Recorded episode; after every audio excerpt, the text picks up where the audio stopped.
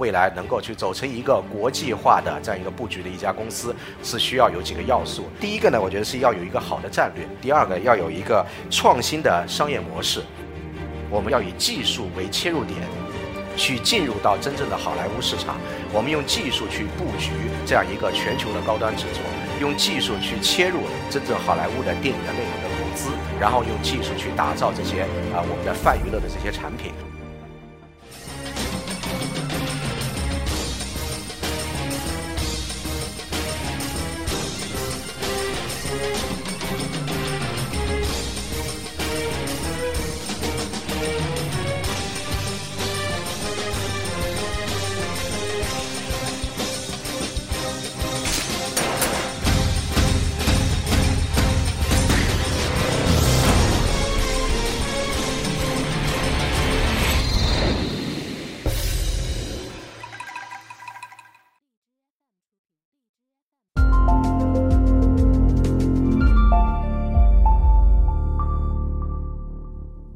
大家下午好，我是一刻 Talks 的讲者邵敏俊，呃，今天非常高兴能跟大家分享发现未来独角兽这样一个话题。什么是独角兽？那么独角兽呢，其实是呃欧洲神话里面呢一个就是神兽。那么它有一匹马的身体，同时有一对天使的翅膀，最重要的呢，它有一个长长的独角。那其实。每一次独角兽的出现啊，它都是代表一个美好时代的开启。通常它还会肩负一个特殊的使命。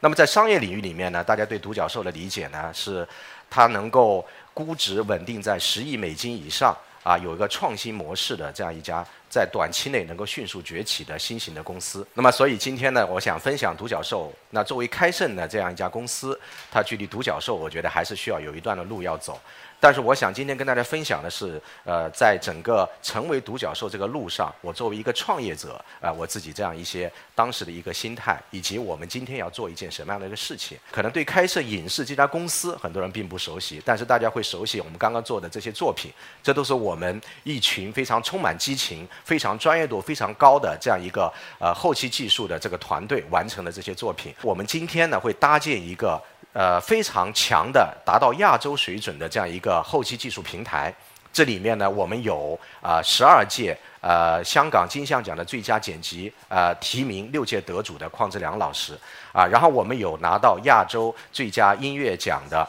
啊，陈小龙老师，然后呢，我们也有呃，就是跟呃陈凯歌，包括和跟那个姜文一起合作的这种亚洲最佳的美术指导大师柳青老师等等，我们有这样一批的这种技术的呃合伙人，这些高管，在我们整个的开盛的这个平台下，我们打造了一个亚洲最强的一个技术团队的一个平台。作为一个独角兽的一个公司，我们要想往这条路去走，未来能够去走成一个国际化的这样一个布局的一家公司，是需要有几个要。素首先，第一个呢，我觉得是要有一个好的战略；第二个，要有一个创新的商业模式。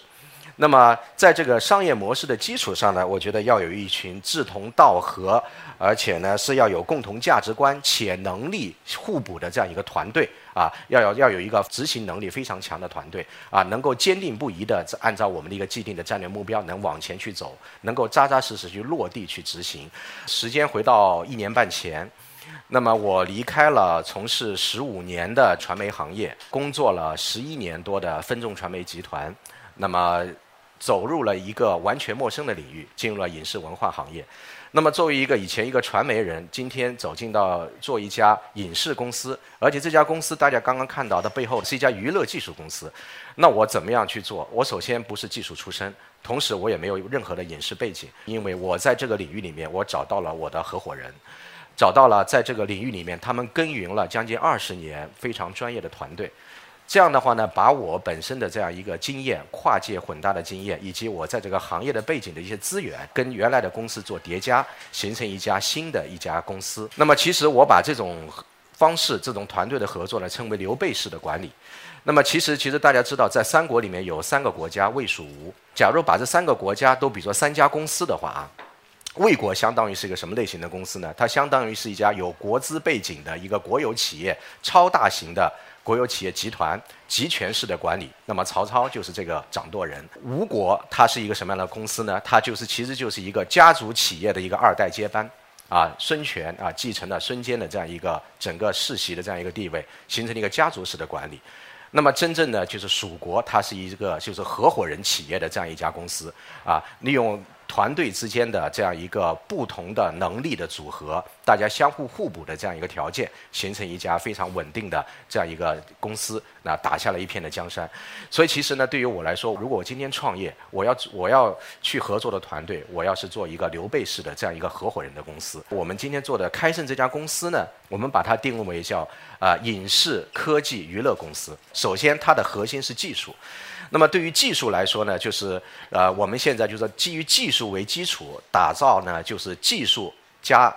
后期制作特效，也就是说全球高端制作，然后技术加内容，技术加泛娱乐产品。这就是我们要做的整个的内容的布局。那么在整个的特效这一块呢，我们现在呢就是整合了一家国外呃最刚刚完成了一个控股，就是这家公司呢这个团队是获得奥斯卡最佳特效奖的一家团队。那么我们通过亚洲加美国好莱坞的这样一个整合，形成了一支啊非常强大的一个呃后期制作技术平台。那么通过这家美国的公司呢，我们可以就是去承接啊美国好莱坞六大电影制片公司的。呃，电影的特效订单。那么这家这个团队呢，他曾经做过哪些片子呢？做过包括像《复仇者联盟》《变形金刚》，包括像《金刚》。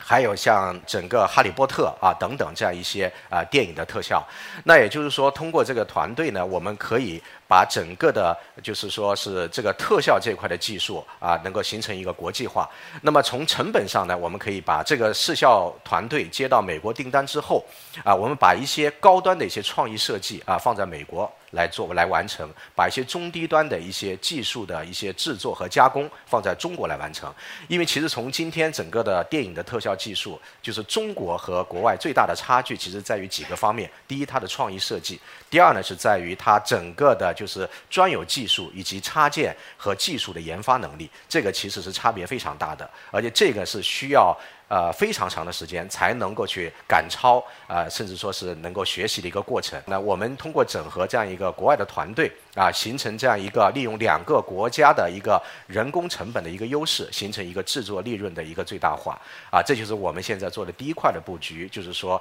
基于技术平台加全球的高端制作。那么第二块呢，就是我们要做技术去切入到内容。那首先呢，就是其实对于呃开盛今天它的最核心的价值是什么？就是在于它的创意。设计和它的内容制作，那么也就是说，它的创意设计和内容制作，它今天如果说是放在我们的电影的本页里面，它的场景体现就是电影的大屏幕。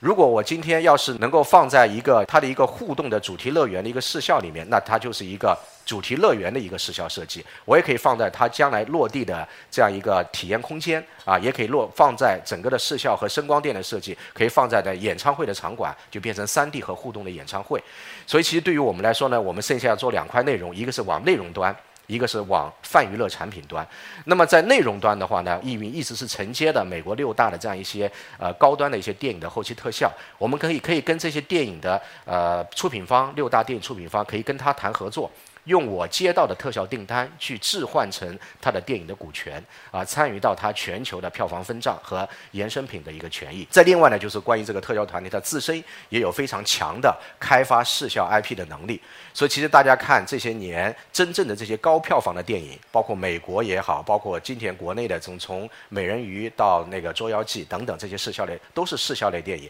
所以今天对于开盛来说，我们要做的就是做这些基于技术能够去拓展的这。个真正能发挥我们所长的这种视效类的商业电影，那我们就说通过这个团队可以去换这些一线的这些电影的 IP 的这些版权。啊和他的投资的股权。再另外，我们可以自己去开发视效类的 IP，和这些六大包括中国的电影基金啊一起来合资去投资，去啊真正的去打造啊中国能够进入到全球第一出品方的这样一个没有任何溢价的操盘方的这呃整个的一个电影的一个投资拍摄。另外一块呢，从的这个内容。之外呢，我们在国内会跟一些视频的平台去做一些内容的一些定制。我们可以更多的会从视效类的内容去切入。我说的视效内容基本本上会是包括几大类，就是惊悚类的、魔幻类的、科幻类和以及像一些动作类的啊动作视效类的电影。因为这一类的电影呢，它它往往它是整个的商业的。构成以及它的收入构成和整个的这种文艺片啊，或者说一些艺术片，它的整个商业构成是完全不一样。它的收入的营收，也就是说，在中国的电影的市场和美国的电影市场啊，那中国的电影市场呢，它更多的它的收入会来自于票房。但是美国的电影呢，它来自于整个电影的全收入啊，它票房只占了它的其中的三分之一啊，另外的还有三分之一呢是来自于它的 DVD 以及它的有线电视点播的收入，另外还有一块是它的衍生品，所以它的一个收入，整个在美国的全球电影的它的收入构成是包括这个三块，所以今天大家看到的是说，今天呢我们中国电影的票房达到四百六十亿也好，达到五百亿也好，未来两年我们要超美国，但实际上它仅仅是票房。至于美国来说，电影票房只占到它三分之一，它的电影的全产业收入，中国要想赶超它，还有非常长的、非常远的距离，至少还有三到五倍的这个差距。所以今天来说，对于开盛，我们就是说要以技术为切入点。去进入到真正的好莱坞市场，我们用技术去布局啊，这样一个全球的高端制作，用技术去切入真正好莱坞的电影的内容的投资啊，然后用技术去打造这些啊我们的泛娱乐的这些产品。所以呢，作为我们来说，我们是希望能够呃走出这样一条跟任何影视公司都不太一样的一条路。这就是我今天能够跟大家做一点自己的一些分享。谢谢大家。